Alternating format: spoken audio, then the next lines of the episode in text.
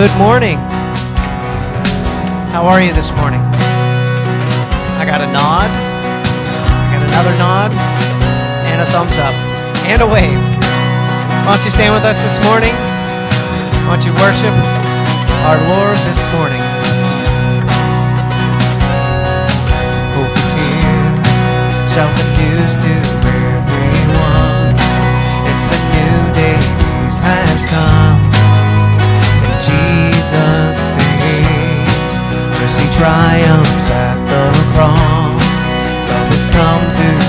rescue us, Jesus.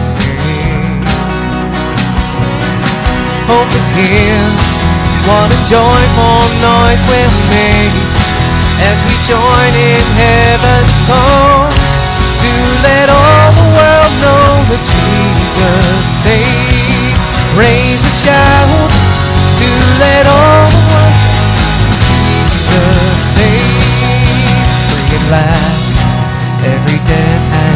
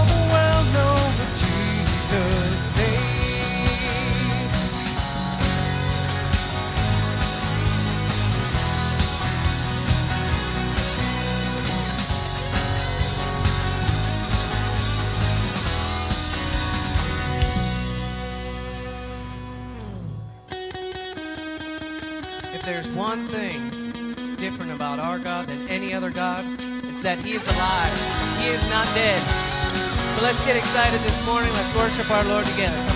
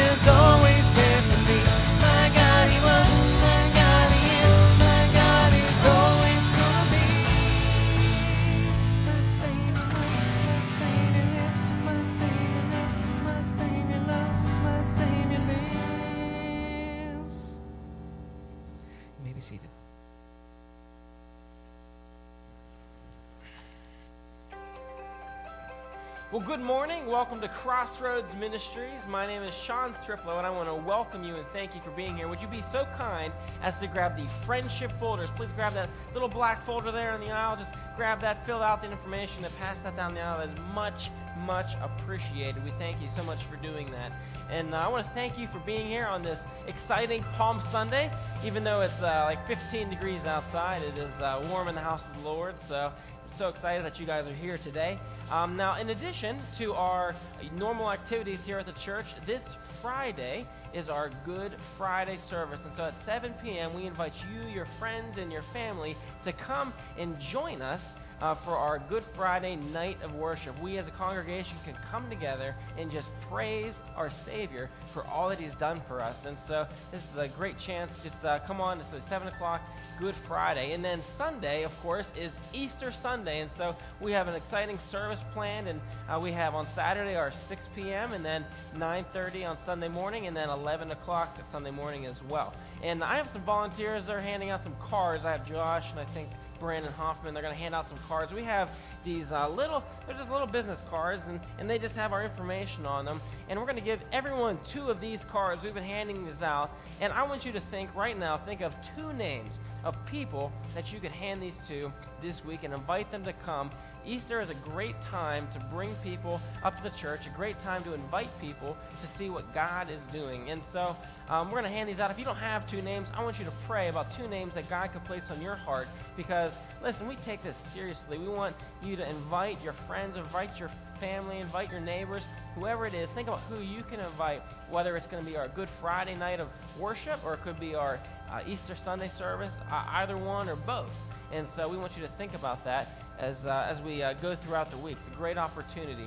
Now, if you were here yesterday, then you saw the explosion of activity that was happening um, all over out this church. We had a skit going on in here with Brandon and Jim Kunkel and myself, and we had, you know, inflatables, and we even had an Easter egg hunt in our frozen tundra outside, even though it was cold, and we had, you know, crafts going on downstairs. Just so much exciting things going on for our Easter um, extravaganza. And so we have a quick video so you can see, if you weren't here, what all happened. So please come check it out.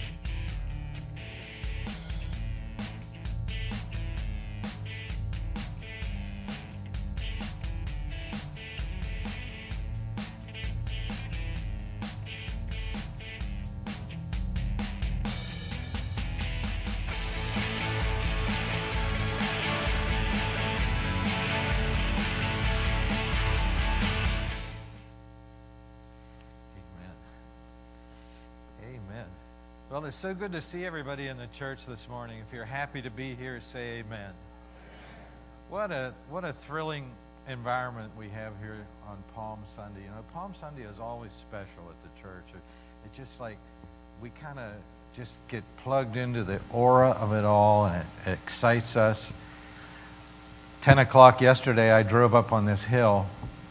I thought I'd get here just at the time that everything was starting to happen the whole parking lot was packed with cars.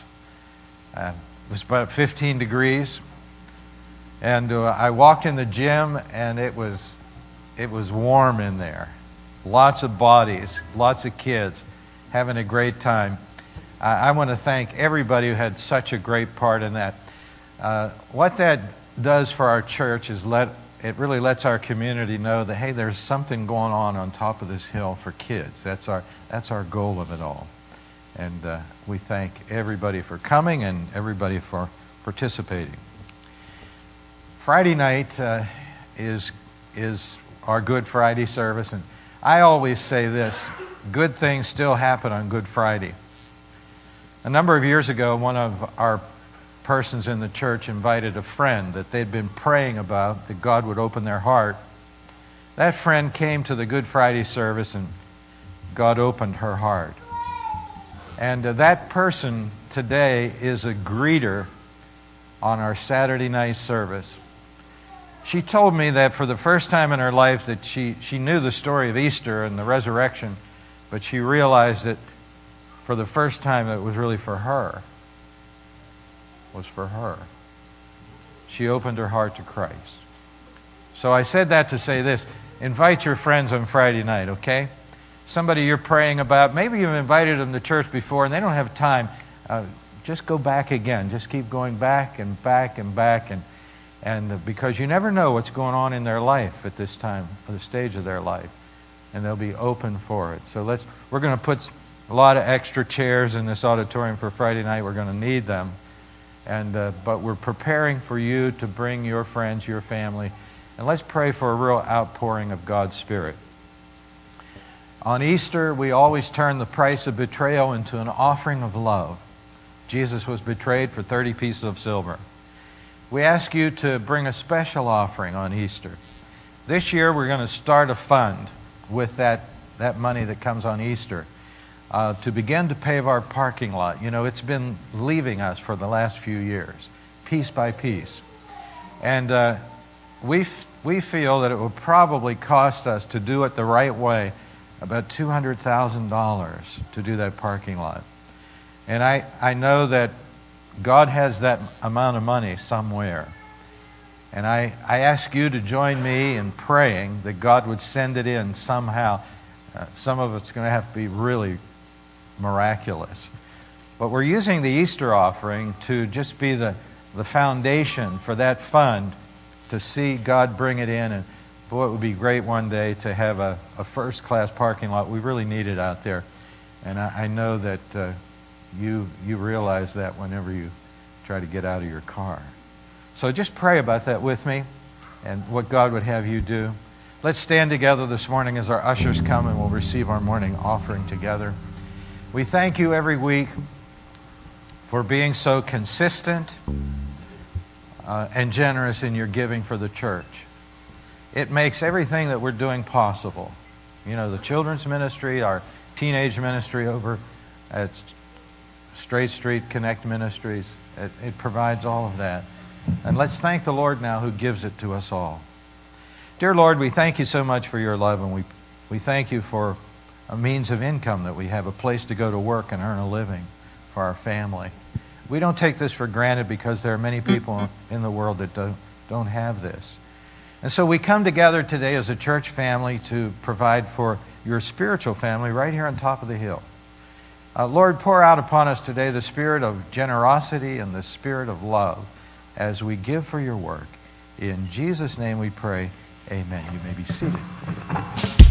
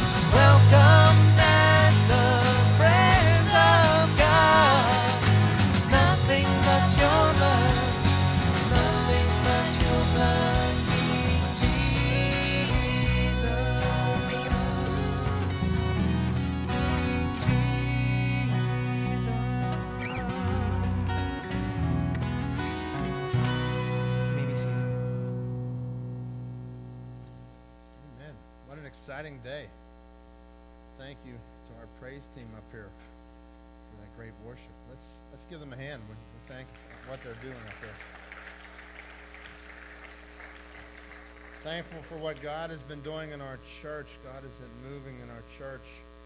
We've uh, we're on the series, the, the journey of the cross. And today is Palm Sunday. When you leave, you'll get a palm. But I'm reminded of the story of a of a young guy, a little five five or six year old little boy. He, uh, it was Palm Sunday and he was sick, so his mother made him stay home. Mom stayed home with the little boy, and dad took the other children off to church. And uh, of course, dad comes home with his palm from Palm Sunday. And uh, the little boy says to his dad when he comes home from church, Why do you have that palm branch, dad? He replied, You see, son, when Jesus came into town, everyone waved palm branches to honor him. So we got palm branches today. And the little boy replied, Wow. Come on, Dad. The first Sunday I miss, and Jesus shows up that day. You know? And, uh, and that's really what we want. We want Jesus to show up here in this place every Sunday. And, uh, and he's here all the time. Uh, he's the center of our message, he's the center of who we are. If you would have your Bible, I would uh, encourage you to turn to Luke chapter 19, verse 28 today. Luke chapter 19, we're going to begin talking about the uh, about Palm Sunday, and these events are just so exciting. But as we think, consider the the journey to the cross, as we take our journey to the cross. Several weeks ago, we suggested that the journey to the cross didn't begin at the at the nativity; it began in eternity past. And when God had to make a promise, um, He made that promise back in the Garden of Eden to pay for the sin of mankind and so this was a long, thought out process, and Jesus had an appointment at the cross. This was not an accident, it was not happenstance. Jesus had an appointment at that cross. So as you think of that, I want you to think of a, of a plane ride. You know, when you're, when you're on a plane and you're going along the journey, every time we go to Ecuador, I, you know, I'm the guy who sits there and looks at that little screen on the seat in front of you. It's the GPS, and you watch that plane as if, it, as if I could change something, right? I'm watching this GPS and I, and I notice the plane and I say, okay, now we're over Cuba. Hopefully we can get over Cuba. And I start looking I say all the different places that we're at. And then by the time we, we get to our final destination as we're, we're coming in for, a, a, you know, right to come to Quito, I see that the plane is right over that on the map. And I'm like, wow, here we are. We're ready to go. Why, why are we still in the air? we should be down. And then the pilot comes on, and the pilot says, Please fasten your seatbelt as we make our final approach into the city of Quito. Flight attendants prepare the cabin for landing. And that's what Palm Sunday is. As I look through the scriptures and I see Palm Sunday, it's like the pilot has come on. It's like God the Father has come on and said, Prepare for landing. Jesus, fasten the seatbelt. Prepare your disciples because your appointment for the cross is very, very, very soon. So Palm Sunday is the final approach. On Palm Sunday, Jesus began his final approach to the cross. And that's the first point in your notes there this morning. Jesus began his final approach to the cross on Palm Sunday. Luke chapter 19, verse 28 is where we'll begin reading. When he had said this, he went on ahead, going up to Jerusalem. And it came to pass when he came near to Bethphage and Bethany at the mountain called Olivet that he sent two of his disciples, saying, Go into the village opposite you, where you will enter, and you will find a colt tied on which no one has ever sat.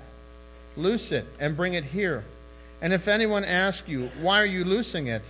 you shall say to him, Because the Lord has need of it. So those who were sent went their way and found it just as he said to them.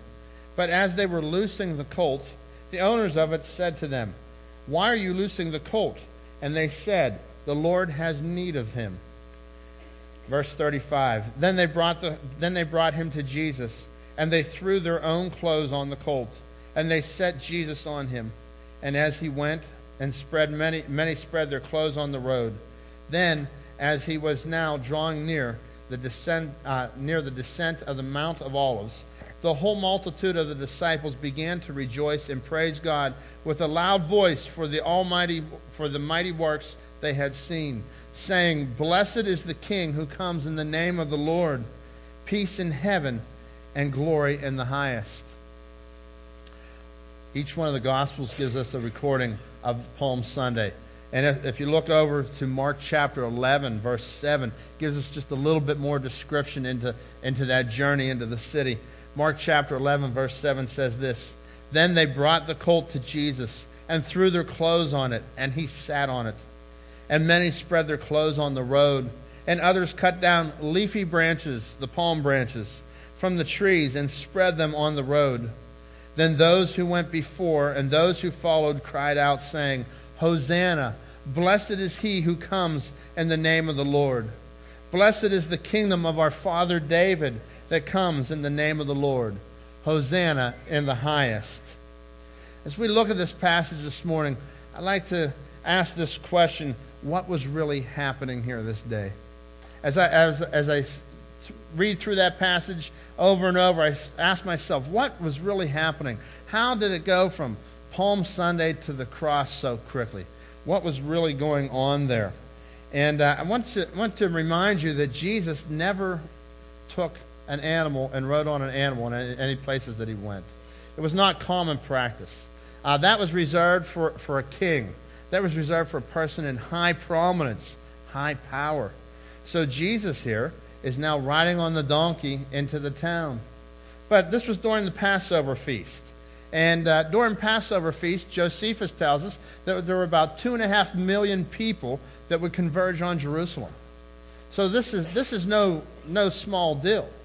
This is a big time, and all the, all the Jewish people have gathered around. All the males that were within 25, mile, 25 miles of Jerusalem, they would have to come back and make their sacrifice. And they would make this journey for Passover. But there was another person that came into the town at this time. Not only did Jesus make his entrance into Jerusalem, there was another person who made his entra- entra- entrance, and that was the Roman governor, Pontius Pilate.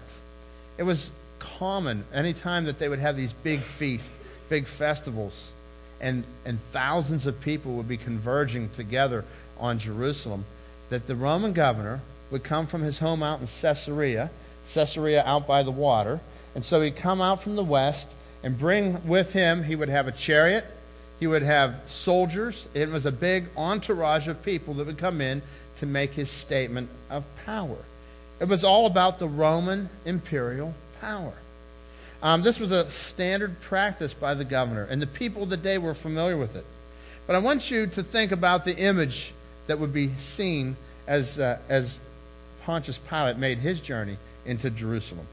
There would be soldiers on horses, there would be foot soldiers, there would be leather armor, helmets, weapons, banners, golden eagles mounted on poles the sounds of marching feet, the creaking of the leather, the clinking of the bridles in the horse's mouth, the beating of the drums, the swirling of dust, the eyes of the onlookers. What did they see?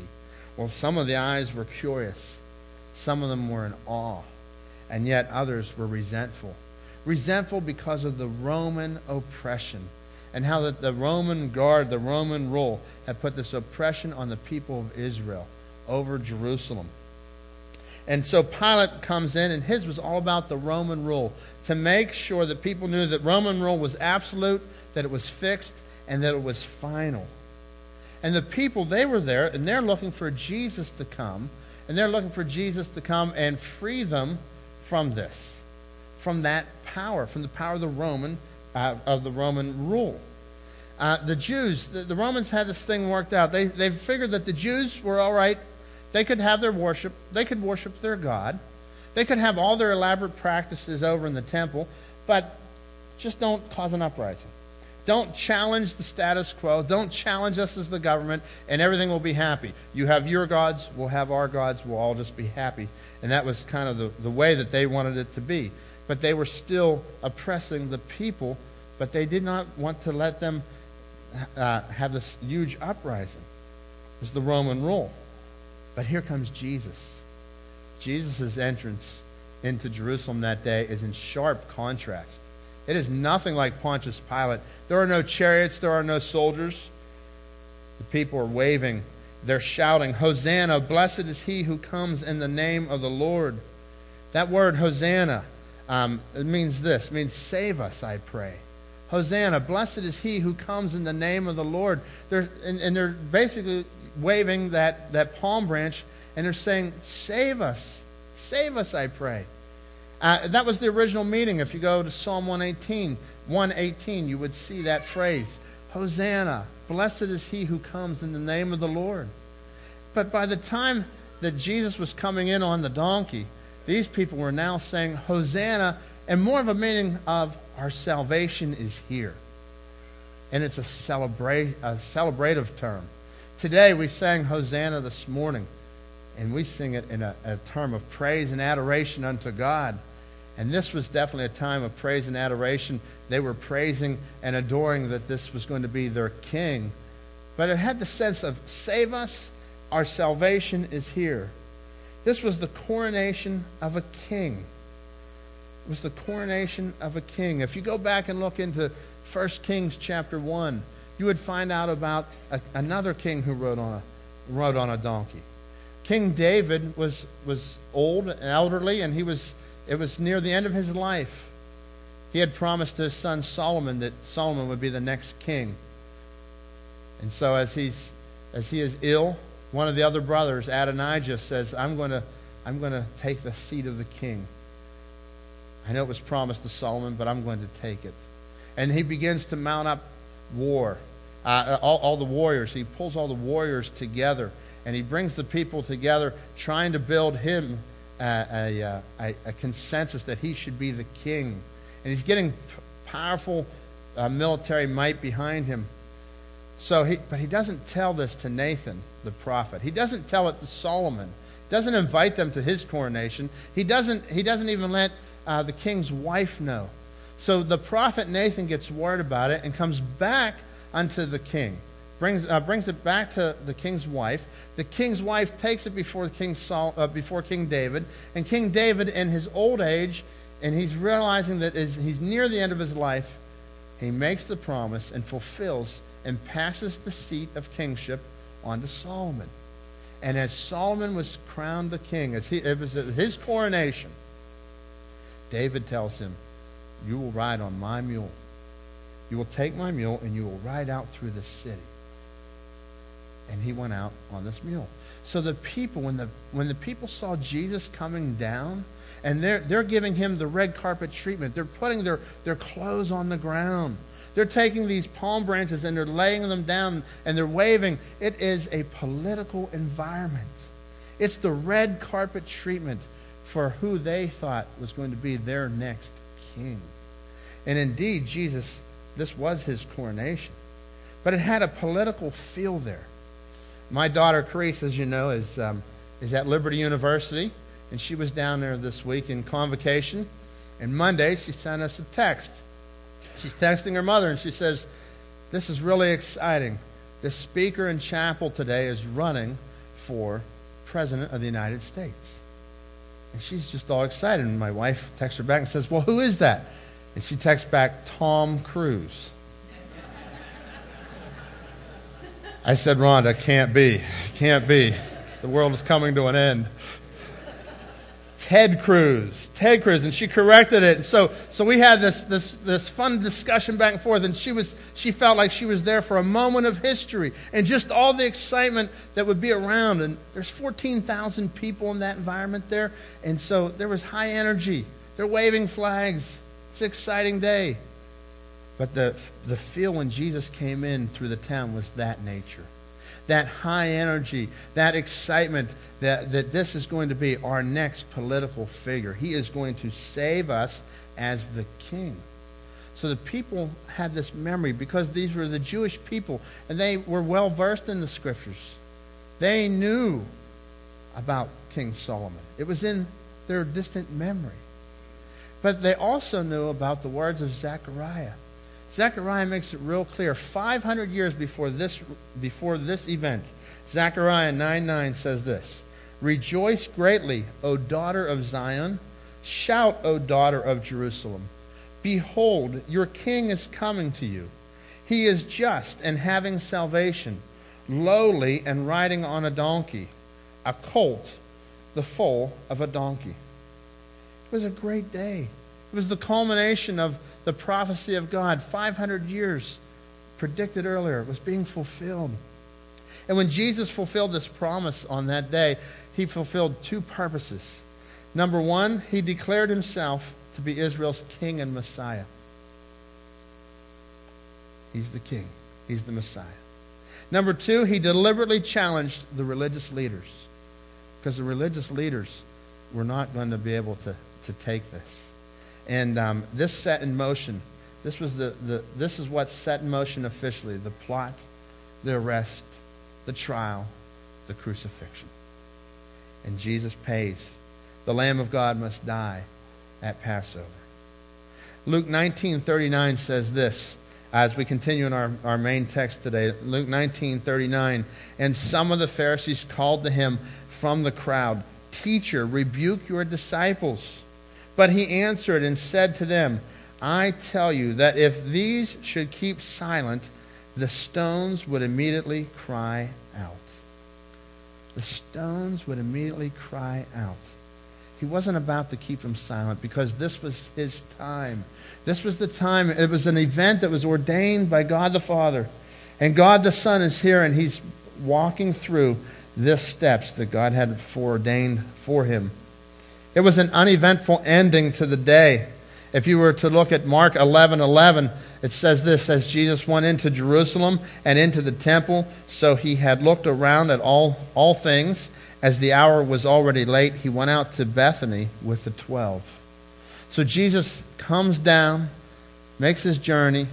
The people are waving the palm branches. Blessed is he who comes in the name of the Lord. There's great hype, great excitement. And yet, as he comes into the city, it's late and it's over. And the day is done. And he goes home. Goes back to Bethany and, and spends time with the twelve. Palm Sunday, this was the final approach to the cross. Why did it go from the triumphal entry to Good Friday? Why did it go from crown him to crucify him? Well, there's several thoughts here this morning. Jesus made several claims. One claim that really got to the religious leaders was this He claimed that he was the Son of God. Jesus claimed that he was the Son of God. And to the religious leaders, that was blasphemy. They could not tolerate it. They were guarding the truth. They were guard, guards of, uh, of the Old Testament. How could this be that this man was the Son of God? John 10, 24 through 31. The people surrounded him and asked, How long are you going to keep us in suspense? If you are the Messiah, tell us plainly. Jesus replied, I have already told you, and you don't believe me. The proof is in the work I do in my Father's name. But you don't believe me because you are not my sheep. My sheep listen to my voice. I know them, and they follow me. I give them eternal life, and they will never perish. No one can snatch them away from me. For my Father has given them to me, and he is more powerful than anyone else. No one can snatch them from the Father's hand. And then in verse 30, this is what got them. He says, The Father and I are one. And he wasn't just saying that the Father and I are in agreement. Certainly they're in agreement. But he was making a clear statement that the Father and I are one. You've seen me, you've seen God. The Father and I are one. Look at verse 31. Once again, the people picked up stones to kill him. This is why the crowd turned. They were looking for a political figure, not a deity. They were not looking for the Messiah as we know the Messiah today. As we look back, we see we hear the word Messiah, we think the savior of our sins. They were thinking the savior of our political environment, that our life would change, that the king the throne of David would be reinstituted. Secondly, Jesus told, them, told the people that everyone needs a Savior. This was clear in his message. Everyone needs a Savior. Our sin separates us from God, and we have a condition where we need a Savior. There is none righteous, no, not one. As a matter of fact, John, um, uh, John records for us that Jesus, when Jesus spoke with Nicodemus, he said this He said, Do not marvel that I said to you, You must be born again. Do not be surprised that I said to you, You must be born again. Now, when you look at that, you'll notice there's two U's in that, in that phrase there, in that verse. Do not marvel that I said to you. Nicodemus, do not be surprised that I told you. And then the next you is in the plural form. So he went from you, Nicodemus, to you, as in a universal you. In other words, everyone must be born again. Do not marvel, do not be surprised that I told you, Nicodemus, that everyone must be born again. And then Jesus even, his message took it a step further. And Jesus said that he is the only way. Everyone needs a Savior, and he is the only way. John 14, 6. Not only does everyone need a Savior, but Jesus says this in his message here. He says, Jesus told him, I am the way, the truth, and the life. No one comes to the Father except through me. No one comes to the Father except through me. He didn't say, notice he doesn't say, I am a way. I am a way you may want to consider. He doesn't say there are many roads to heaven and I'm a good way. He says, I am the way, the truth, and the life. No one comes to the Father except through me. You know, today we live in a world where, where we, we, we just want everybody to kind of be happy, don't we? And, and that's, that's what the Romans were trying to do with the Jews. They were saying to the Jews, if you guys will just be over there, you can, do your, you can have your religious practice. But the Greeks, they have all their mythological gods, and we'll let them all believe. As long as we just all coexist, we'll be happy. And that's the idea that's prevalent today, isn't it? If we would just coexist, we can be happy. If you want to follow Jesus and you can follow this person, you can follow that person, Jesus cleared that up right here. He said, I am the way. You cannot get to heaven. You cannot get to God the Father unless you come through God the Son. No one comes. And this today is our message as we go out. And sometimes people may resist that message. But our, our job is to be faithful to carry that message that Jesus is the way, the truth, and the life. And as you look there, this is what got the religious leaders really upset because their power was threatened. Rome had given the religious leaders a degree of power, and if there was an uprising, they would be out of power. Jesus was a threat to their power. Jesus was a threat that Rome would come in and just crush them again. Many stopped following Jesus, however, because of their expectations. They had an expectation of the Messiah that was not met. And that's the next point in your notes there. Many stopped following because their expectations of the Messiah were not met. It, just wasn't met. They were, they were looking for this king, the king to come in and say, All right, I'm going to, I'm going to roll in power. I'm going to set up the military. We are going, there's a new day. There's change in our land. But that's not what Jesus did. As a matter of fact, as Jesus drew near the town, he actually cried. Luke 19:41. Now as he drew near, he saw the city and wept over it, saying, "If you had known, even you, especially in this your, your day, the things that make for your peace, but now they are hidden from your eyes." For days, for days will come upon you when your enemies will build an embankment around you, surround you, and close you in on every side. They will level you and your children within you to the ground, and they will not leave in you one stone upon another, because you did not know the time of your visitation. As he drew near the city, he cried. There's only two times in Scripture that we have notation of Jesus' tears. One was at Lazarus, when he went to raise Lazarus from the dead, he cried. And, and that is more of, a, of an inward, quiet cry. It was, a, it was weeping, but it was, it was a quiet weeping. But this time, he, the scriptures are telling us that he actually openly cried. He like he, he lamented over the city. He, he cried heavily like you would lose when you lose a loved one. He was bawling his eyes out for Jerusalem. And, and everywhere he looked, there was a reason for tears. Everywhere Jesus looked, there was a reason for tears. If he looked back, the nation, he would see that a nation missed opportunities. Uh, they were ignorant of their time of visitation from God. They missed that opportunity of the time of visitation. Uh, within, if he looked within, he would see spiritual blindness of the hearts of the people. The people were spiritually blind.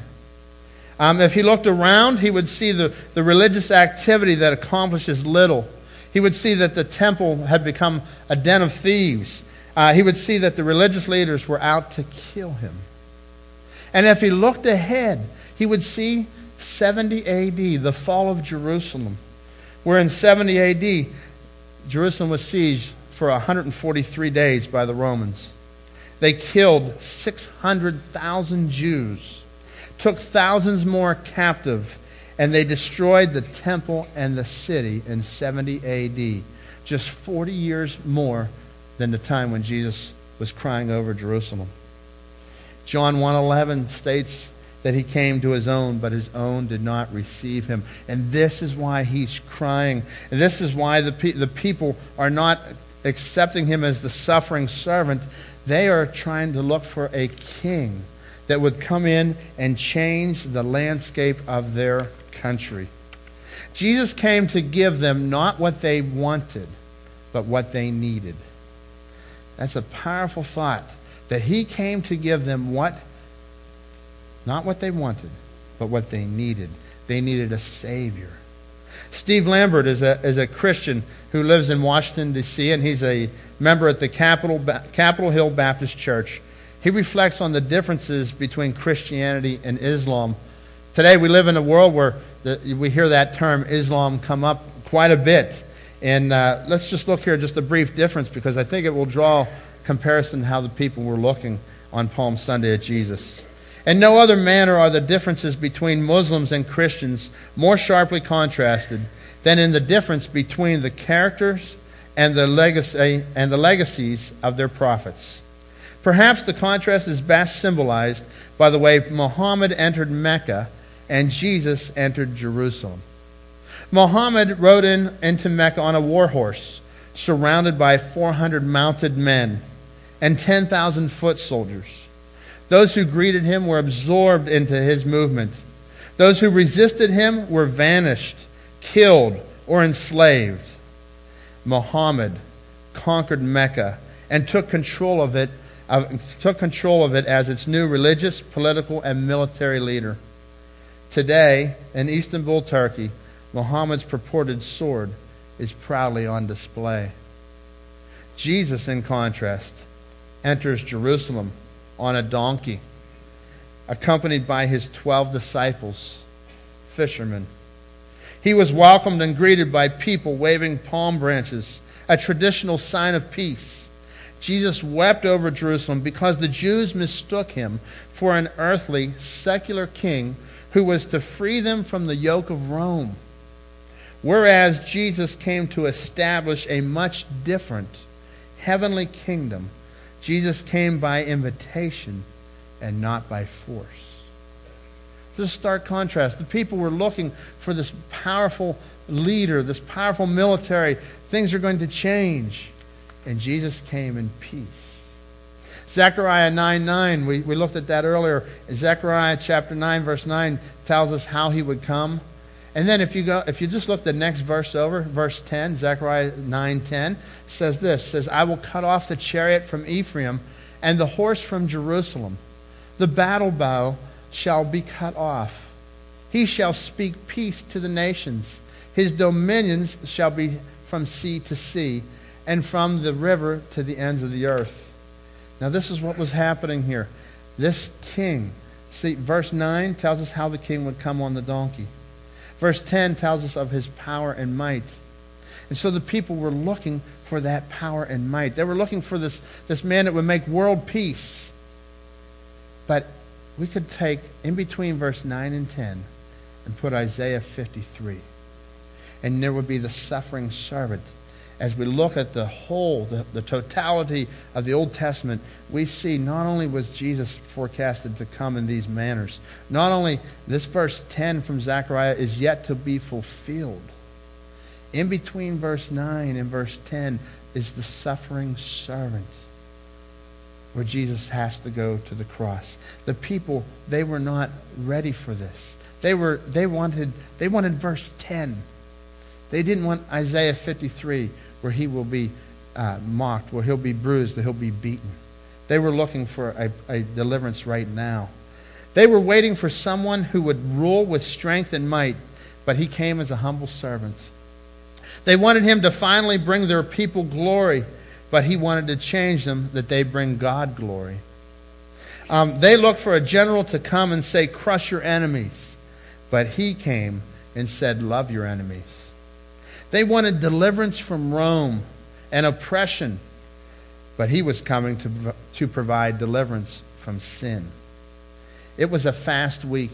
Sunday, the energy is high, but they realized he was not what they wanted. Yet they were not able to see that he was what they needed.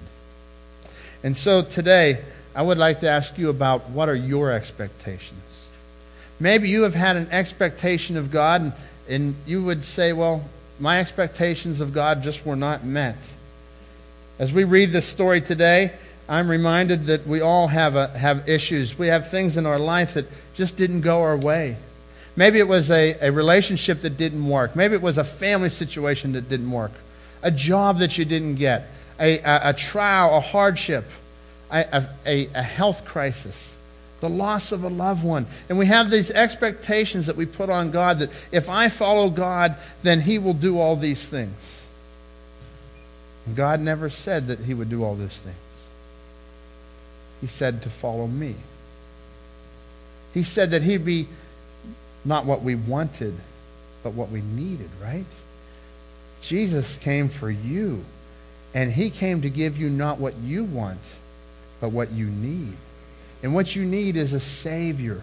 What you need is the Redeemer. You need Jesus to change our life. You know, if, if, the, if the people could have gotten through Good Friday, they would see that Jesus did more than meet ex- expectations. He exceeded the expectations. And so this is what God here today. I believe that God is not trying to meet expectations. He is trying to exceed your expectations. And His plan, you can't see it all. And sometimes we won't be able to see it all until we're in eternity, what God's plan is and how He actually exceeded what we were thinking about life. But I know this in Ephesians 3.20 tells us that we're to pray because our God can do exceedingly abundantly above what we could ask or think. That's exceeding my expectations. And that's where we are today. I would encourage you to take your expectations and lay them at the foot of the cross. And thank Him for His sacrifice. Accept Jesus for who He is. And follow Him. He's the Messiah. He is the God of the universe. He is the King. Pause and recognize Him for who He is and follow Him. He's your Redeemer. He's your Savior. He's your friend. Let's bow in prayer. With our heads bowed and eyes closed today, I'd like to ask you to reflect on Jesus. He is the King. On Palm Sunday, he was crowned the King. It was his coronation. The people had unmet expectations. Maybe you're having some of those as well. Will you come and accept him for who he is? Will you take those expectations and lay them at his feet? If you've never accepted Christ as your Savior, I would encourage you today to start that relationship with God. Open up your heart to him and just pray something like this. Be the beginning of your relationship with God. Just call on his name, something like this Dear Lord, I need you today. I'm a sinner. I've offended your holy nature. But you came and you died on the cross. You had an appointment at the cross to pay for my sin. You conquered death. You came back to life again. And I invite you in to my life. I invite you in to be my king. God, I give you my life in exchange for your holiness. Others in this room, maybe it's been a, a while, and maybe, maybe you've got a little disfocused. Maybe you've been thinking about how life hasn't gone the way you thought it should. Or maybe there's just issues. You've, you've faced some trials, you've faced some hardships. I would encourage you tonight to put Jesus back as the king in your heart. Maybe he hasn't been sitting on that throne because we've removed him off of that throne in our hearts. Maybe you could just meet with God this morning and say, Oh, God, thank you for that sacrifice. I'm reminded of your love this morning. I place you as the king of my life. Father God, I pray you'll be with each person in this room. May they respond to the greatness of our God. Thank you that you are the King of kings, the Lord of lords. Thank you for allowing us these glimpses into your character. In your precious name we pray. Amen. So I'll stand together as we close our service. If you'd like to come and kneel at the altar, please feel free to do so. And uh, as we sing together.